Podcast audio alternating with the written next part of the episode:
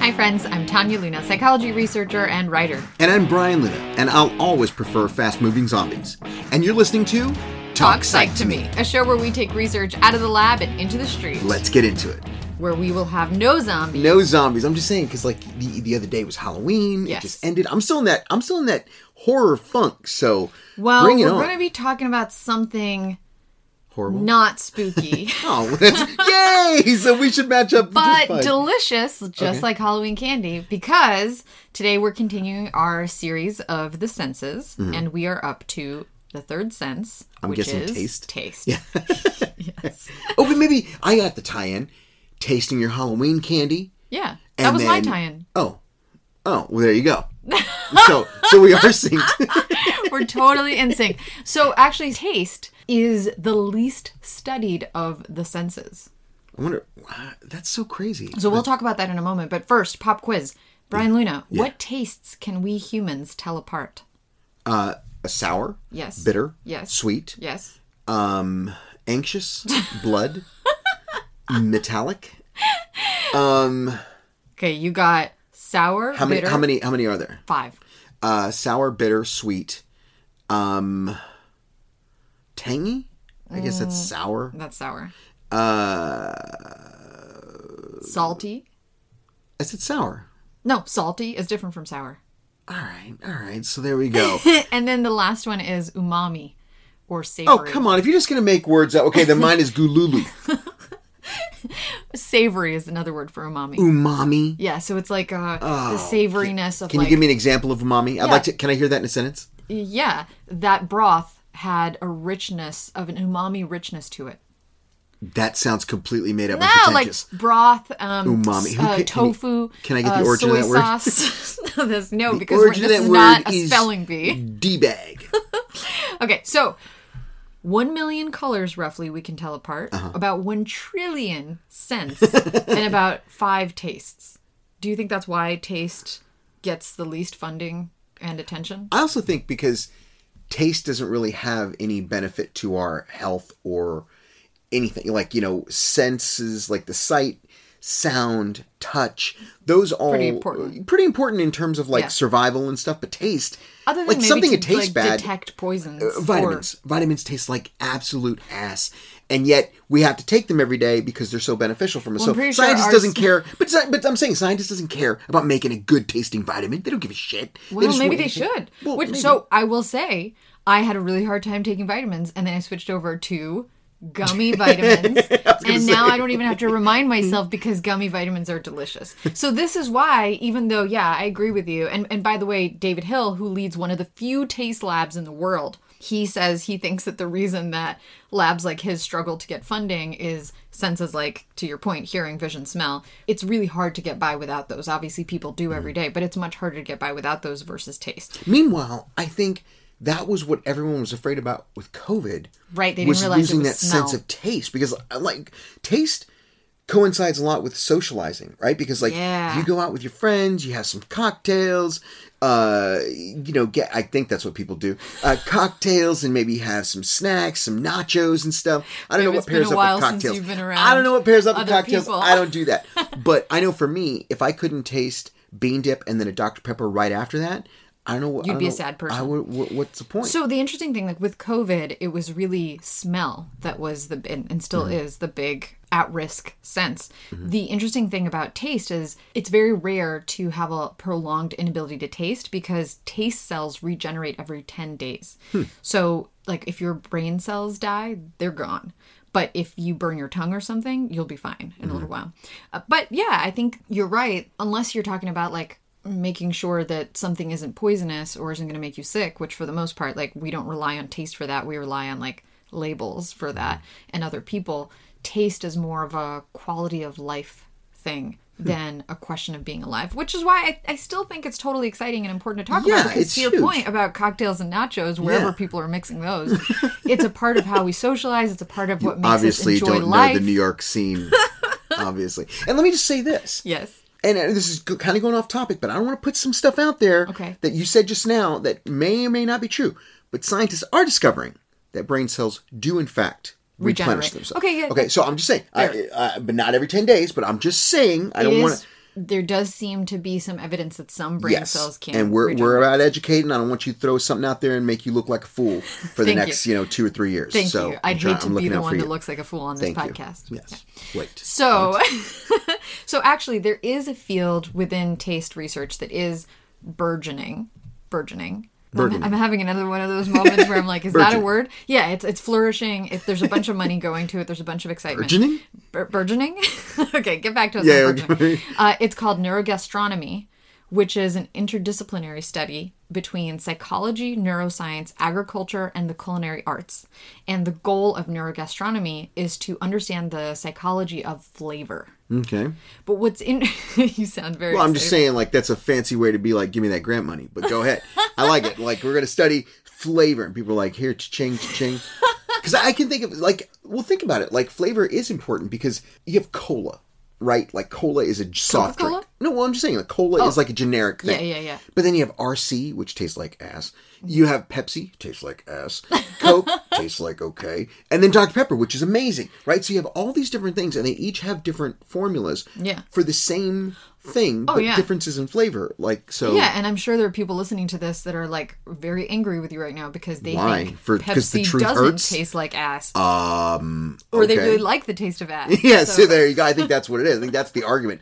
That's the cold, hard truth that they have to discover right so, now. So, yeah, so there is a money factor to this, right? Like, if I can make something that tastes good, it's probably going to be more likely to be purchased. But Dong Han, who also goes by Dan Han, he's one of the leading researchers in the, in the field of neurogastronomy. And his perspective is that if we can integrate these fields, that's the other reason it's interesting. It's not mm-hmm. just that it's kind of sounds cool enough to get grant money, no, but no, yeah, yeah. it's really cross-functional because they're looking at not just flavor, but they, they're looking at it through the lens of, can we make food that's healthier, that's more affordable, and less harmful to the environment? Okay, all right. So basically, right. if we can make healthy, cheap, eco-friendly things that are delicious, we could save the world. True okay. or false? All right, true. Hey, look, true. I'm all about flavor. You know that. Taste is a huge thing to me. The biggest challenge with understanding and impacting flavor, though, is that it's not just a matter of our sense of taste, but a result of how our other senses, our memories, our emotions, our culture, and our entire environment impact the experience of taste. So taste is relative. So it's not what... T- well, yeah, and that makes sense because, like, you love onions. You weirdo. I do not like you onions. You love onions. Stop it. And in fact, as a result of us even being together, what was the last time I even had an onion?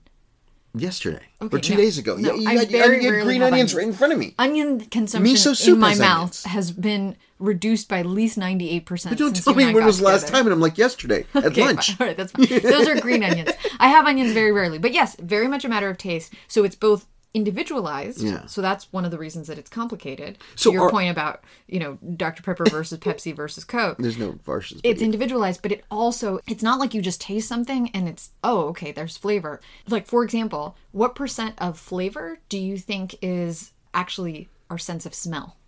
I'd say like seventy percent. Yeah, seventy-five percent. Is What's up, Dan?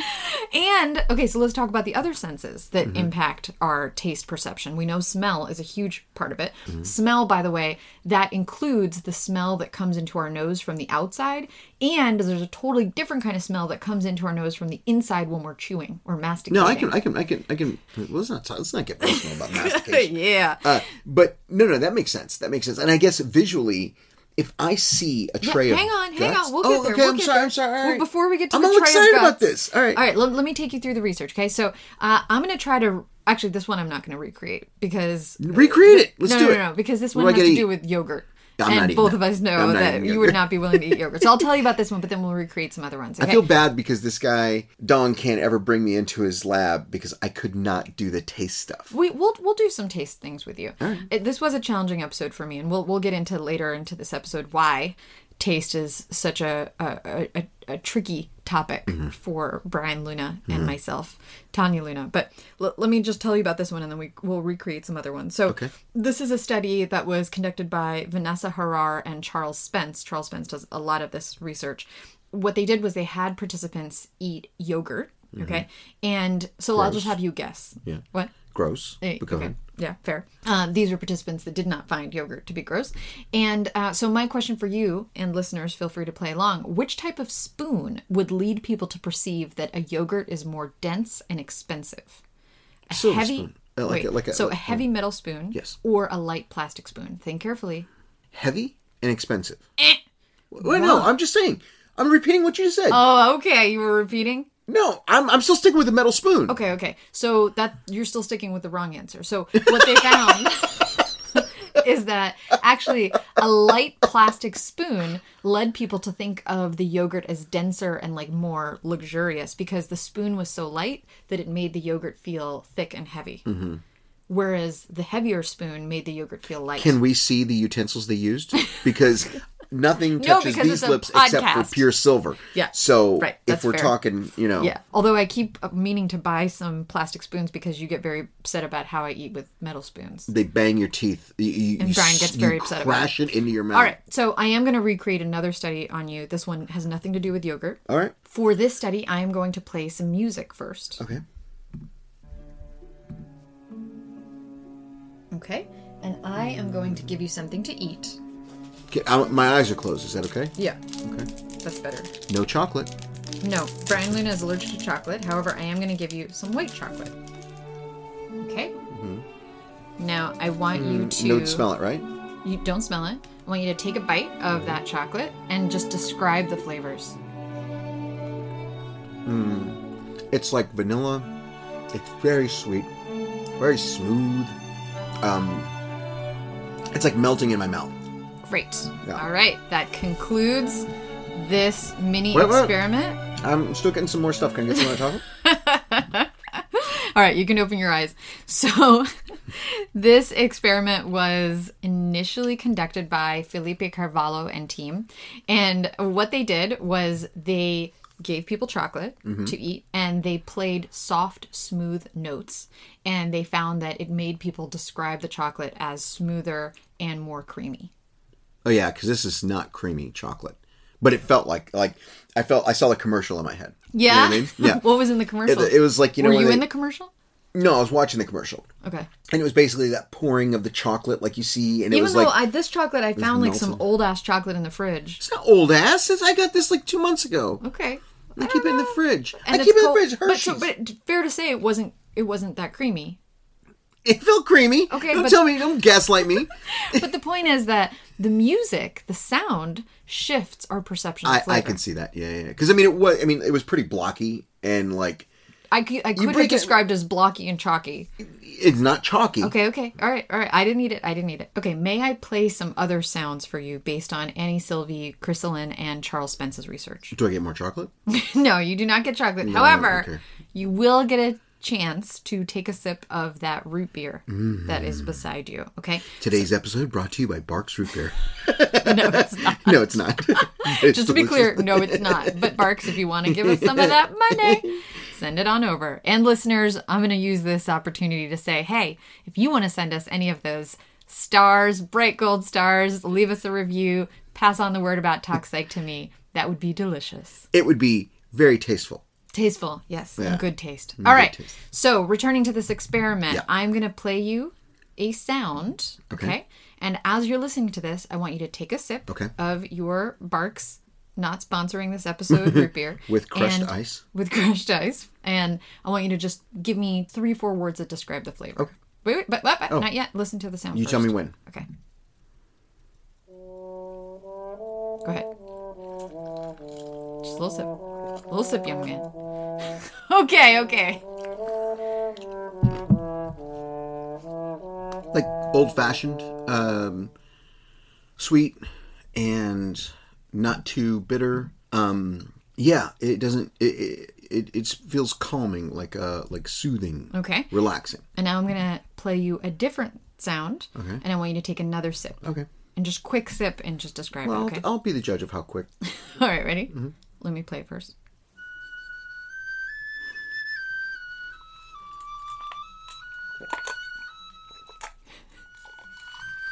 It's sweet and fun, and um, yeah, it reminds me of like being a little kid again. Ah, interesting. So, did you actually notice a flavor difference when you listened to the two different versions of? The first one was bitter. It and, was. Yeah, and the second one was not. Holy it was sweeter. Moly! Okay, so Chrys Elin and Spence You saw I didn't switch it up, right? I don't know. You took the sip. You poured the drink. So what they found is that low-pitched sounds... Now you are listening to Brian pouring himself some more. I'm not sure, either bitter or Barks sweet. Root Barks root beer. Not, not sponsored by.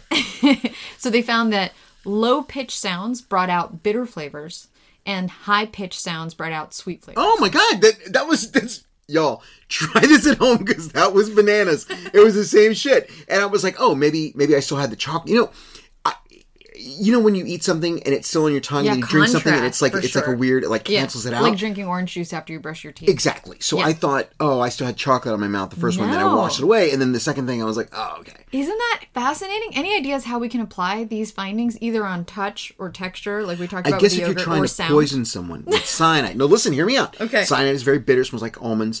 If you're going to kill someone with cyanide... Yeah. Maybe play some lighthearted music, some yeah. like do do do. Like do you think that's flute? why like serial killers are always in the movies are always listening to uh, yeah, classical like, music? Ready when you are, Mister Pembroke. yeah, yeah, absolutely, absolutely. But it does potentially tell you that you should be pairing your meals with music. Oh, oh shit! That's why when you go to those fancy ass places, mm-hmm. they got those people up there with the chamber music and stuff. Yeah, that's pretty or nice. Or like, could we potentially eat less sugar if we listen to more piccolos and flutes and stuff? Right, like high high pitched sounds oh make gosh. things taste sweeter. So, is it possible that you can actually consume less sugar that way? But it's not like I eat like a fly. You know that. I eat, yeah. like, a lot of sugar. And I, I don't have any music playing. I don't have any, like... Well, that's what I'm saying. So, potentially, maybe you could consume less sugars if you paired your foods with the right kind of music. Interesting. All right. Interesting. I'm not prepared to do that, but interesting. No, yeah, yeah. And I see that as I'm talking to you about consuming less sugar, you are actively pouring more sugar well, wait, into your face. Well, waste not, what not. What am I? You know, some, some like, glutton? I'm just going to dump it all out? I don't think that that's what gluttony is. I don't know. All right. So... Uh, let's talk about some other some other senses, okay? Let's talk about sight. You use your, your newfound English language and throw it back in my face. Go okay, ahead. I'll have you know I've known this language for over thirty years. Okay, so so sight. Not surprisingly, researchers Nadam and team found that color has a big impact on taste perception and expectations. Can you think of something that would taste different if it had a different color than it usually does? Cotton candy. Cotton candy? Yeah. Cotton candy, like, it's usually pink or blue. Like, yeah. the good shit is. Yeah. You know, not like... Oh, so you'd be kind of freaked out if cotton candy... If cotton candy was brown or, like, asbestos colored or something. Color's asbestos. Like, black. Oh. Like, it'd be... I wouldn't eat that. Okay. How yeah. about, like... Um, bubble gum. You... Oh, my gosh. Bubble gum. Uh, if it if it's that black stuff that my mom used to carry in her purse. I don't know. It was like this black... Um, licorice gum. It was disgusting. But it's licorice, so that kind of makes sense. Well, it doesn't matter, but it's gum, and you would expect you drink it to taste like purple orange juice? Uh, yeah, I guess. How do you, how would you feel about it? Uh, I'd probably I'd probably be a little skeptical of it. I'd probably be a little like, hmm, what's this all about? Who brought this here? Have you ever tried clear Pepsi? Yeah. You did. You were around when that was a yeah, thing. Yeah, yeah, I was around. And what Crystal was that experience? Pepsi. Yeah, that's and it, it was um, it, it big flop. It was a huge flop because people didn't trust it, and everyone thought it was diet. Or everyone thought it was like seltzer. Mm. And it honestly, people say it tastes the exact same. It is bullshit. It didn't taste the exact same.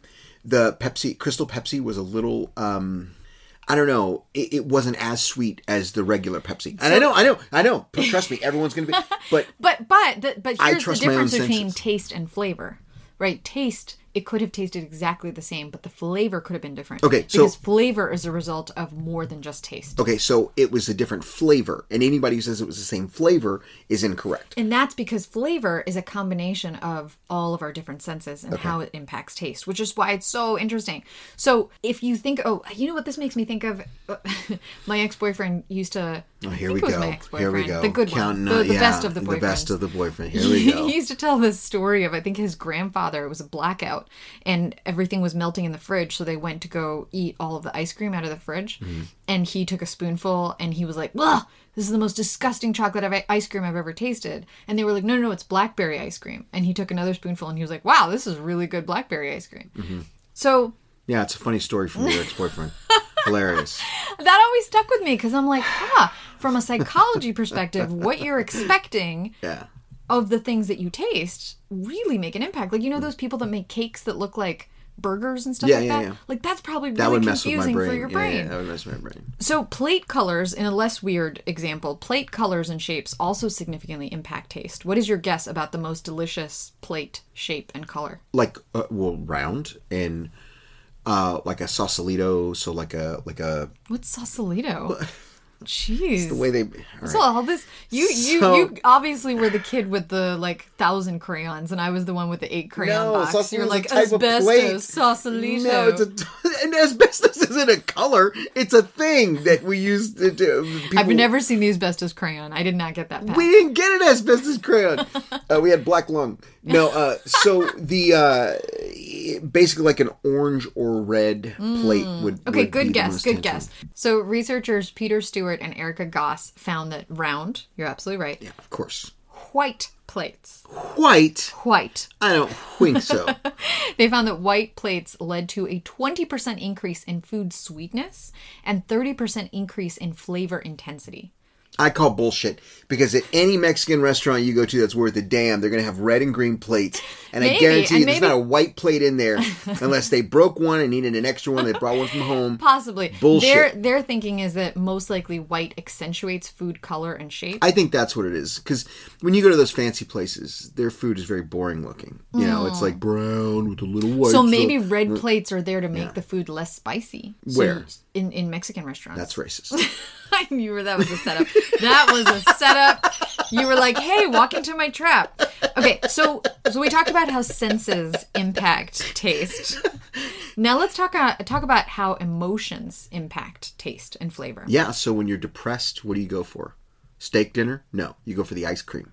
Okay, well, we'll talk about comfort food in a moment. Let, let's talk about the, some some lesser known. I don't like that you keep brushing me off. You know, I'm bringing up some good stuff. Dong and I are coming up with all these different ideas, and you're just...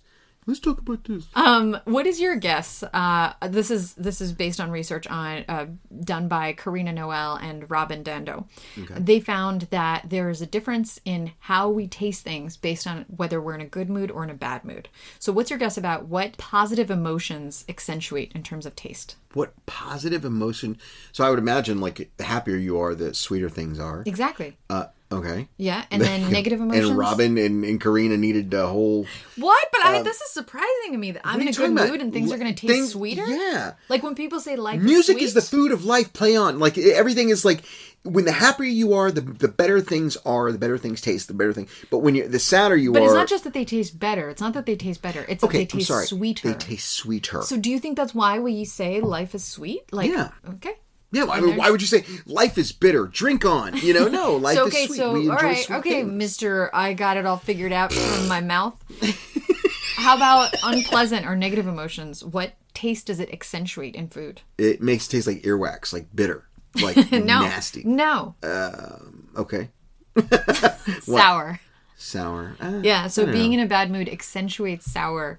Taste. Fascinating hmm. to me. I think it's so, so interesting. All right, so you brought up comfort food earlier. Well, I brought up specifically being sad and then... And then wanting sweets. And then wanting sweets because you want to be happy, right? So, oh, like, interesting. And then what's a compliment to ice cream is salt. Like, when you have a salty dinner, you want something creamy and sweet to kind of balance it out. Like, so... So what do you what do you think makes a comfort food a comfort food? Do you think it's the, the sweetness? Because I think there's also... I like, think there's familiarity. People, people eat, like, also. potato chips and... Yeah, f- familiarity, I and think, stuff. and, and uh, like, this is pretty gross. When we were growing up, one of our biggest comfort foods was... This is gross. I'm, I'm warning you right Say now. Say it. Um, Potted meat? Mm, hey, that's good stuff. No, uh, hot dogs. Potted meat, y'all, if you don't know what that is. When I first moved in with Brian, I moved into his apartment and I was like clearing out all of his like ex-girlfriend stuff because there were like piles and piles of love letters and yeah. inspired foods. Just can't help it, baby. You walked into the den, that's what's going to happen. Yeah. And I found all this like cat food and I was like, oh, what is it? Like... Is this cat food? And then I showed it to you and you were like, no, that's mine. That's my food. And by the way, it wasn't expired even though it had been there for like fifteen oh, it's years got, or like something an eight year like that. Shelf life. And it's potted meat. It's basically just like ground. It's like, I it's don't even old, know what it is. It's, it's, it's byproduct. It's, like it's a meat byproduct. Class, low grade Spam. So yeah, it's like Spam is the top shelf. Yeah. And then, and then there's potted meat down so at the bottom. So that's not your comfort. That wasn't your comfort food. No, no, no. Uh, it's delicious though. I used to spread it on things. That was also a huge, that was like, you can get like, three cans for a dollar. No, I'm, so I'm was cost like, effectiveness. I yeah. get it, but Okay, so um, what, so what was your gross comfort food? Comfort was, food? Uh, my brother and I used to get a pack of um, uh, Franks, like hot dogs. Uh, we used to call them weenies, you know, like pack of weenies. Mm-hmm. I say that out loud. It sounds stupid. But uh, you know, we used to get a pack of weenies and uh, weenies, as my grandfather used to say, hey, give me some weenies. Uh, so we used to get the weenies, and um, I would just get them like a, like a hot, like a bread, piece of bread, not toasted, not hot. See, you made the face, not a hot dog bun or anything, just like a piece of bread, and close it up and just eat it like that, uncooked. Uh-huh.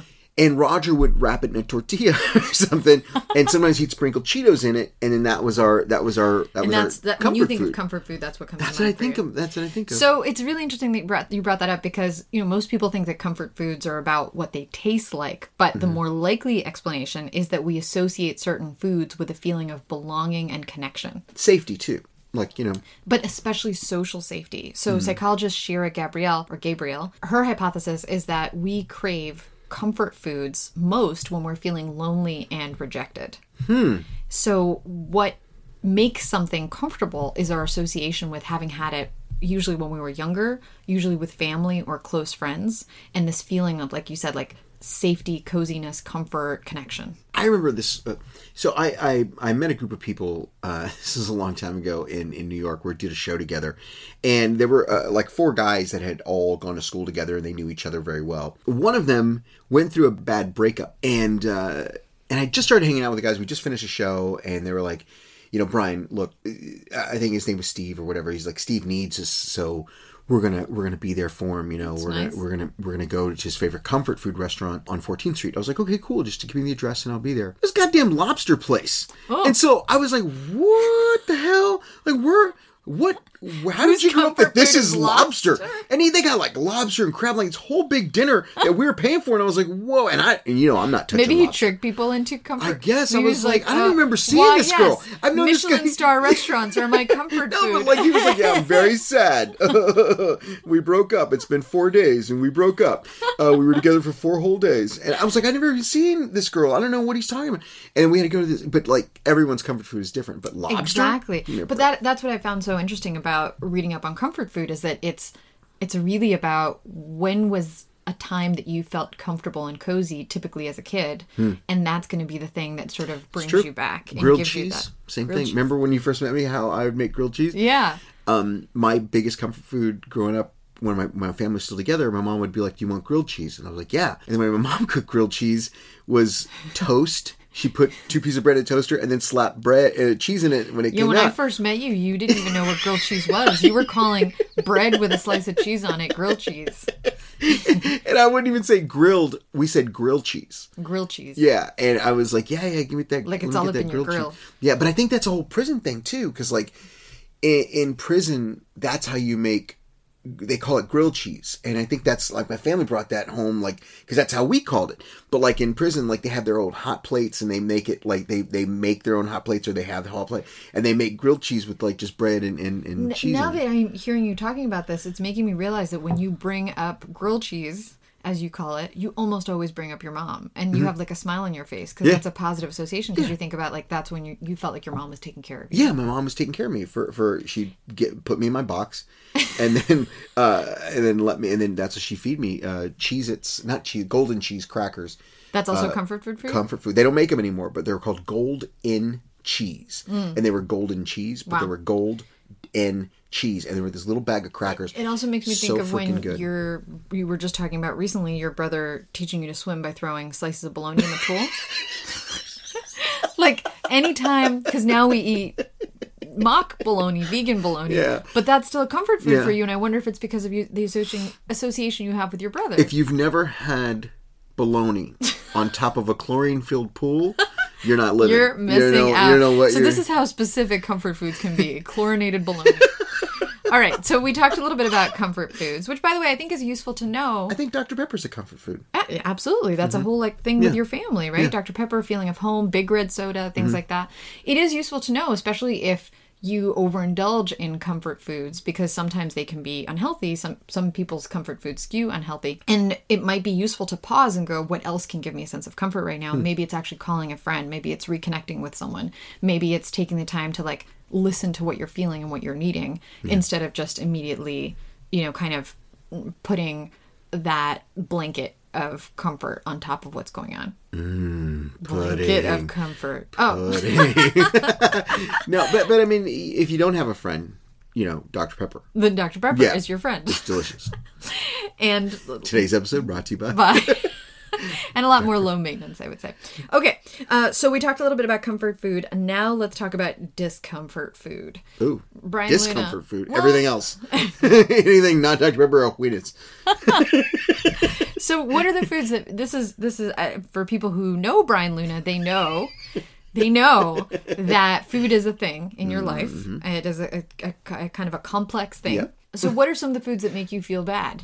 Doctor Pepper is your friend. Who are some of the foods that are not your friends? Any, any, um, like, obviously, we've talked about how onions aren't a food. Onions. But uh-huh. onions, whatever they represent. Garlic, um, I think is disgusting. Um, I think uh, any kind of seafood mm-hmm. is bad for me. Uh, it's bad time for also me. Also bad for the seafood. Yeah, um, yeah bad. Well, I mean, I, I would never even... when I was eating meat, I would never... Things like that. I mean, like, I'm pretty good with vegetables now. Like, I'm mm. pretty...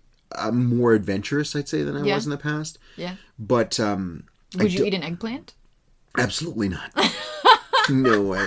Anything trying to pull itself... Like, when you... What's it? Eggplant lasagna or eggplant parmesan or... Yeah. Anything that tries to pass itself off as something delicious, I, I'm very skeptical of, so... So you are very it. high on the picky eating spectrum, mm-hmm. which, by the way, can range from, like, slight discomfort to full-blown A R F I D. I get that A F R D. So a- A R F I D stands for Avoidant Restrictive Food Intake Disorder. Yeah, I got that. So I don't may I think so. So it's, it. it's food pickiness or avoidance that leads to significant social and or health problems. Sure. Okay. I don't I have health you're, problems. You're, but... you're somewhere. Oh, you're well, somewhere I get really sick with onions. Well, but this isn't about. Sometimes it comes from allergies. So sometimes people with A R F I D. I don't have an allergy for onion. I used to tell people I did because mm. they they'd be like, "Hey, try that. You haven't tried this. You haven't tried. Well, yeah, you don't like onion. You haven't tried it." And I was like, yeah. That, I, by the me. way, anyone who's listening who's ever tried to convince Brian to eat anything, That's that is what y'all. you sound like. That's all of y'all. Every single one of you. So I don't know. I mean, I don't. I would say you're you're on that spectrum for sure. Can mm-hmm. you describe what it's like to be a picky eater, whether or not you have A R F I D? Well, first of all, we don't see ourselves as picky eaters. We okay. see ourselves as just people. Right. So yeah, what does it feel like to be a person like you? Yeah. Uh, but uh, like, seriously, how does it impact you? Uh, what do you wish people realized that they don't realize when they're like, you just haven't tried this thing? Imagine, We're talking imagine to you, Drew. Like, yeah, talking to you, Drew. Uh, imagine, uh, imagine you have a phobia, right? Yeah. Uh, say you're afraid of... I'm not afraid of anything, so it's hard for me to imagine. Imagine you're human. Yeah. Oh, I don't and, like push-in robberies. Okay, so imagine you didn't like push-ins. And people yeah. were like, you just got to try push-ins, man. You know what you haven't tried? You haven't tried when they push in from this door. And you're like, well, no, I know I'm not going to fucking like it, right? So, but for me, it's more like, I, I don't, people don't understand, I don't eat to live. No, I mean, I don't live to eat, I eat to live. So I food isn't so important to me that I... you know, have to have this particular thing I tasted X amount of, I don't care. So I, they feel I, like you're deprived of yeah, living. Yeah, yeah, and, and I'm like, I, I'm fine. completely fine. Like, there's some things I want to do in my life. Like, I, I want to go to the Sahara Desert. I want to, you know, go to the Gobi Desert. I want to explore certain Deserts? areas. Yeah, like, I, like I, it's fascinating to me, the history of these areas. And, like, I want to see the Redwood Forest. There's certain things I want to do that are adventurous, that I want to, and there's other stuff that I don't need to do. There's other, like, I don't need to go into the ocean. I don't need to go to the ocean. I don't need to go to the middle of the ocean. I don't need any of that shit. I, I'm fine where I am. And people are like, well, you just haven't been to this part of the ocean. You haven't done that when you're in the ocean. I don't care. I don't want to do it. All right. So here's what the research shows, even though this is going to be obvious to you, Brian. So picky eaters, and, and again, it's really tricky because picky eating Can sounds... Can you not call us picky? Yeah, okay, okay. I'm going to say... We are eaters um, who pick at things. Avoidant restrictive eaters. No, I don't eaters care. Picky with eaters is a, um, a more condensed range of preferences. Okay, because uh, I agree, picky eater sounds sounds. First of all, care. It sounds like childlike. It doesn't matter. I, I, is, if it keeps people away from asking me stuff, call me whatever you want. So they do tend to have a lot in common. Uh, they tend to dislike bitter and sour foods, slippery or slimy foods, lumpy foods, and foods mixed together. Oh shit! You hit me nail on the head. Like that's oh, right, that's, that's another thing. I don't. I don't. No, your foods have I, to have like at least an inch apart on a plate. Not right? necessarily. Look, they can touch, but I'm never going to make them interact with yeah, each other. Like like I've never seen their... anyone eat like a main course and then their side totally as two separate experiences. Yeah. For me, the whole point is you mix them. I eat my burger. Well, I mean, you know, my, my Beyond Burger, and then I'll eat my fries. As then two I drink, separate things. Then I drink my Doctor Pepper. And then you drink, yeah. So I don't, I don't mix any of that stuff. Yeah, so you do fall into this this category. Picky eaters also tend to, or or restrictive eaters tend to get anxious around social meals. Oh yeah. Because you know to to the point that they won't go places if they're worried that they either will have nothing to eat mm-hmm. or someone is going to be there being like, how come you don't try this thing? I, anytime we've ever gone to a party with our friends or anytime we've ever gone somewhere, what do we do? I eat first. Yeah. I go and I'll get something to eat. Even if it's like four in the afternoon, I'll get something to eat, and that'll carry me through until the end of the night, and I'm fine with that. I, and then do you, does it feel stressful for you when people are swarming around you trying to get you to try stuff? Not anymore. I mean, look, I've been used to it growing up. People try to get me to drink. People try to get me to uh, smoke crack. No, I'm kidding. People try to get me to drink and all that stuff. But I, I never, I it was it was easy to swat away. I just, you know, my choice. I don't want to do it. Yeah. It's but just... I can imagine how for someone who is maybe a little bit, cares more about what others think, Uh, they would feel that intense pressure yeah, or anxiety. I, I could see that. But, but a lot of people also think that I just haven't explored enough. Or right, I right. just haven't... They're going to be the ones to unlock it. Talking to you, Drew. They're going to be the ones to unlock it, or they're going to be the ones to, to kind of do it. And it's... it's it's Like they I, want to be your hero. They want to yeah, be your taste bud hero. But, but and, and people don't understand being a super taster is also like mm. a big curse, you know, because like I don't taste things the same way you do. Like yesterday when you were eating miso soup, right? And it umami. made me so gross. It made me so sick. Uh, so I was looking at that and I was like, I, it looks, first of all, visually, I can already taste it. Oh, wow. For right? me, it's such a comfort food. Uh, yeah, I know. You were saying that. And you were like drinking it. And I was like, and, and you're like, are you okay? Do you want to leave? I was like, no, I'm fine. You know, and I was like, bleh. So, so I'm glad you brought that up because so restrictive eating often comes from stressful experiences with food as a child. Mm-hmm. Um, but another leading cause of restrictive eating is being a super taster, which we know you are. So Brian Luna, what is it? To, what does it mean to be a super taster? Super taster means that I taste things on a different spectrum than y'all, um, than normals.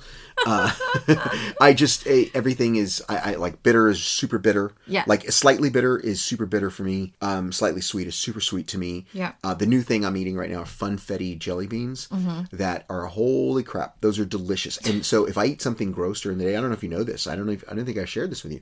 If I eat something like a, a piece of pizza, because pizza around here um, has has is is going the way of the the, the dodo here. So like sometimes I go to a pizza place and it's pretty good, and then I go back to the same place and it's not great. I don't think the issue with dodos is that we have poor quality dodos. Well, it's just, it's going away. I see. It's I see. it's it's disappearing, like quality pizza. Okay. Consistent quality pizza. quality pizza. So after I eat the pizza, what I'll do is I'll have to eat about twelve jelly beans. Wow. Uh, depending on how. To like cleanse your palate. eight to twelve jelly beans to cleanse my palate. And that means I have to skin the jelly bean.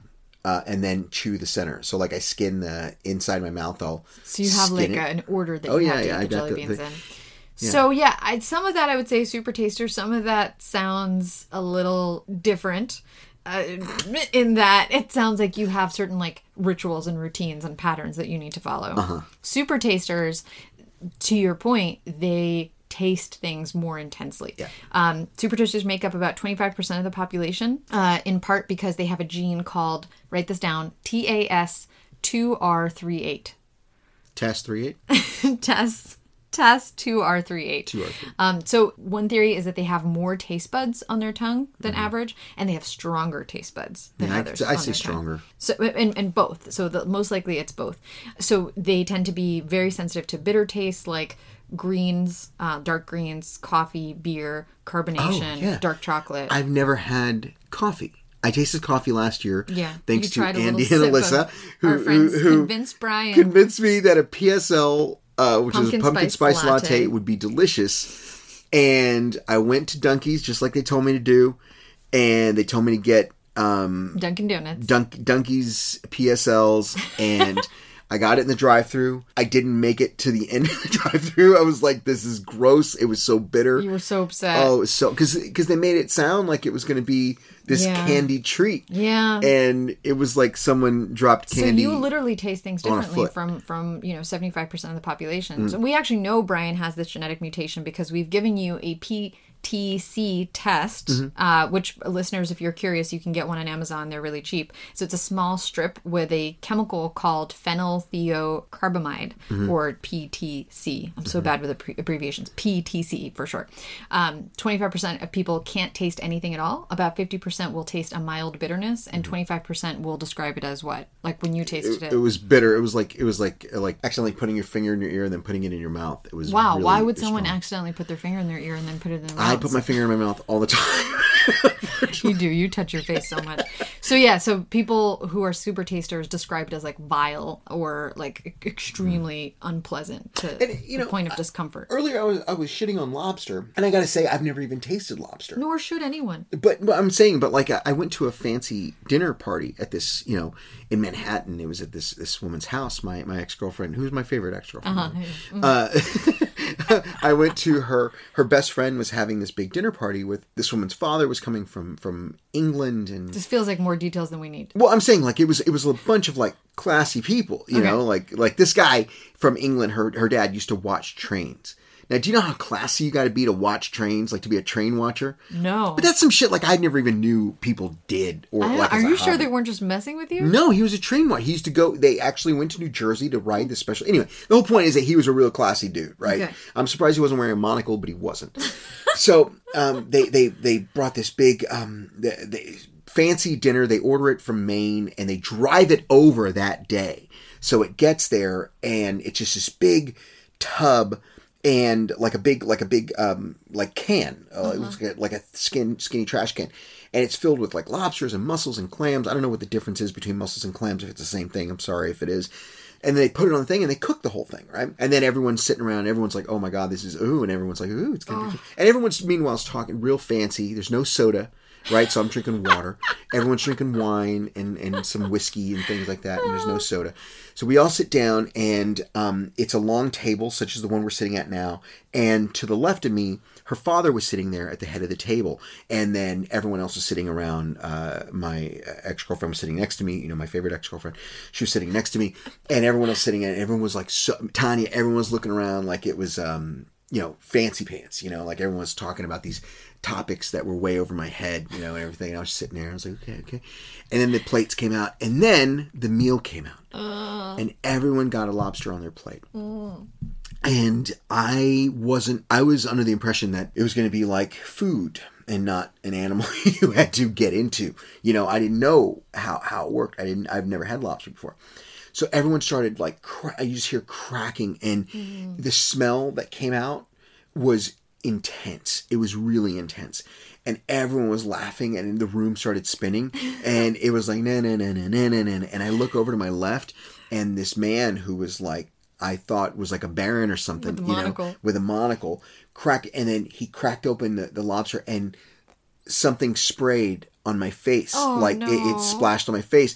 And he had juice coming down his mouth. And I think it was drool because he was very excited about oh. it. And I was like, I have to go. And I went outside. That's making I, me feel sick. I sat on the it. stoop and they had to order me a pizza from Vanguard Pizza in the Village.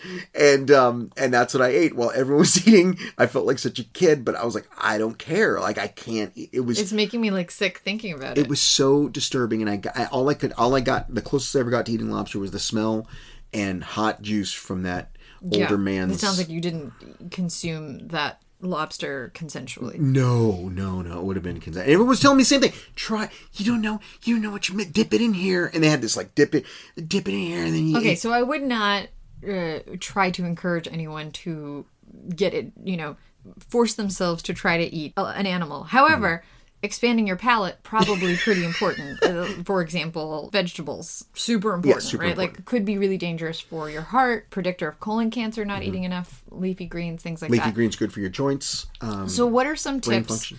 for how you yourself have expanded your palate? Which is why I struggle whether or not you would be diagnosed as having A R F I D, because probably when I met you, your palate was really, really, really restricted. Small. Yeah. Now I would say, for the most part, you're eating quite healthy. I pretty much had every vegetable.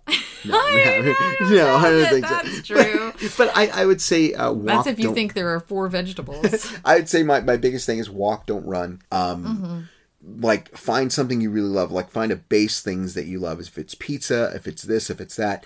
And then step out of that just like a couple of inches. So mm-hmm. maybe uh, broccoli with cheese on it. Or, right. or like, you know, not like... tons of cheese, but I'm saying like yeah, but sprinkle pair with cheese. The yeah. new things with the things um, you that like olive you're comfortable oil. With. Exactly. Like you like olive oil was a huge thing for us when we first got together. You were putting olive oil on everything, and all of a sudden it was like everything. I could taste certain things. Mm. Like I could like get into it.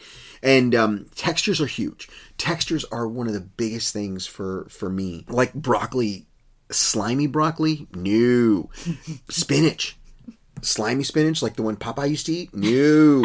Leafy spinach, I'm You're all good about. With. Yeah. Yeah. So, and this is exactly what the research shows as well. So, starting in really, really tiny doses, mm-hmm. a lot of people try to go too yeah, quickly yeah, into the yeah. deep end. Making meals as low stress as possible. That's mm-hmm. really important. So trying new foods when you're alone or with someone who makes you feel safe. So that's not you, Drew. Uh, always having a backup meal plan. That's something that I think you yeah, and I you used to do. Yeah, yeah, yeah, like, yeah, okay, so you have... That. The new thing that you're going to try, yeah. but no worries if you don't like it. Yeah, you that's you're gonna you, have a backup. Man. That's your plan. Like you said, pair new foods with comfort foods and flavors. Um, here's an interesting one. I don't know that you'd agree with this one, especially given your lobster story. Watching others eat the Mm-mm. food no, could no, be really no, helpful no, no, no, no, no, for no. some people. No. Um, here, two others I'm curious about. Um, bite and chew, but don't swallow. No, gross. No. Uh, and the no. last one, and this this it kind of takes us into the last section that I wanted to talk to you about, is familiarity. Mm-hmm. Building up familiarity. Familiarity is actually super important when it comes to the psychology of taste, because most taste preferences are actually acquired rather than innate. Acquired. See, but I don't understand. How do you acquire it if you can't get past the... Right. Okay, like beer. So, you know, like people who say, oh, beer is an acquired taste. Right. I've tasted beer before. Yeah. And so I would say, again, you are a unique case, although I bet you could acquire it if you wanted to. You're a unique case because you're a super taster, but three factors are big okay. predictors uh, of... whether a taste is going to be acquired. And again, most foods we eat, especially the healthier foods, tend to be an acquired taste okay. versus an innate taste. So number one is social influence. If other people are eating it, we're significantly more likely to take an interest in it. You, in particular, are very uninfluenced by others. Very uninfluenced. So that's a tough one because, in fact, you assume that if other people like it, not only will you not like it, but you assume that those people are less respectable than... you are. Yes, that is true. So, so social influence doesn't work for you, but for others it does. Like this is how people get into alcohol and to smoking and mm-hmm. to, you know, cheese, stuff like that, where you're like oh, seeing fancy cheese, people eat yeah. gross cheese at a party and they're like, ooh, okay, I guess yeah. I'll try this, right? So a lot of times acquired tastes start with pretending that you like something. So that's number one, the social influence. Here are the two that I think are going to be more useful for you. Uh, number two is something called the mere exposure effect. So mm-hmm. what research shows is that when we experience something more often, just that alone makes us like it more. So the first time you try something, especially if it's not like that either sweet or salty taste that most of us innately like, you're not going to like it for the most part. Mm-hmm. The more times you try it, especially in tiny doses, the more comfortable someone becomes with it. Let them bring me into this lab and let me shoot this. And then here's the third one. The third yeah. one is super important, and that's classical conditioning, which is building a positive association with foods or experiences that are more naturally enjoyable. So like you said, maybe you have an aversion to broccoli, but you like cheese. Pairing cheese and broccoli, cheese and broccoli over and over and mm. over makes your brain go, ooh, broccoli, I like this, mm. for example. Or maybe every time you eat something that you don't like, something really exciting happens. Like maybe, you know, we, we celebrate it and we're excited about it and we're happy about it and we're having a good time. It would have to be more than a celebration. We're talking gifts. Or, We're or, talking gift cards. It's going to have to be more so than... So every time Yay, you eat broccoli, happy. You get a gift card? Uh, sound, uh, done. In. Yes.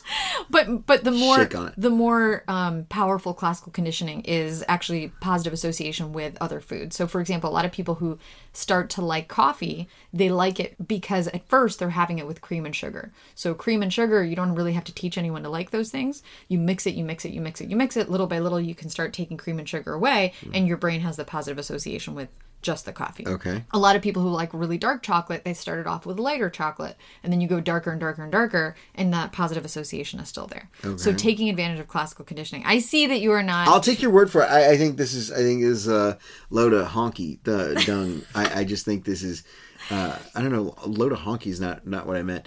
Uh, a, lo- a load of bullpucky. I, it's, it's not... For if you. you put me in front of an onion every day... and be like, oh, hi, Mister Onion. I guess you're okay to eat now. Did I, I never said personify your food. No, but I'm saying, like, you you you want me and to look, put it like exposure. With all research, right? Like, there are things that all human beings have in common, but that would I would say is a very small number of things. Mm. Most of us are individuals with all sorts of, yeah. you know, quirks and individual Why'd you look at me when you said quirk? And preferences.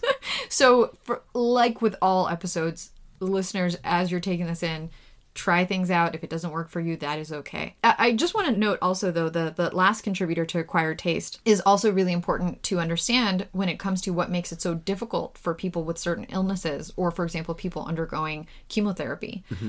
Uh, because what happens when you have, through that classical conditioning mechanism of association, if you become nauseous as soon as you eat something, mm-hmm. your brain learns very, very quickly to stay away from that food. Hmm, I don't yeah. know if you've ever gotten like um, like stomach, what, did, what do they call food poisoning? Mm-hmm. Like I remember I got food poisoning from this restaurant that I won't name. It's a chain. Uh, since you've been, we've been together? Yeah, yeah, yeah. It was like a... I won't. I won't name it because I feel bad. Because uh, name it no. because then you tell people. I'm going to tell people right now. The last time I had bad pizza was uh, Papa John's. And let me tell you. Oh, you haven't had Papa John's since. I haven't had Papa John's since that day. Right. So imagine you're undergoing chemotherapy. Everything you're eating is making you sick. Oh, yeah. So that strips away the foods that you can eat. So back to neurogastronomy, researchers like Dong Han spend a lot of time working with hospital patients trying to either block flavors or change flavors to prevent those negative associations from huh, forming. That's amazing. Yeah. So, good luck. Good luck to. I think it's really, that's, that's, it's really important. Yeah. I, I, again, in summary, taste is likely not essential to our survival, especially if you're looking at packaging instead of tasting stuff to decide if it's okay and safe to eat.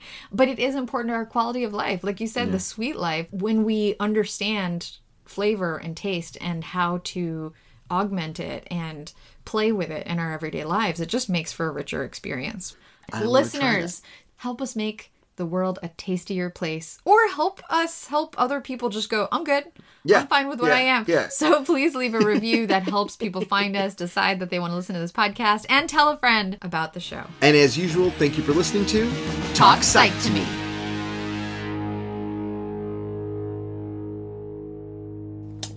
Mmm.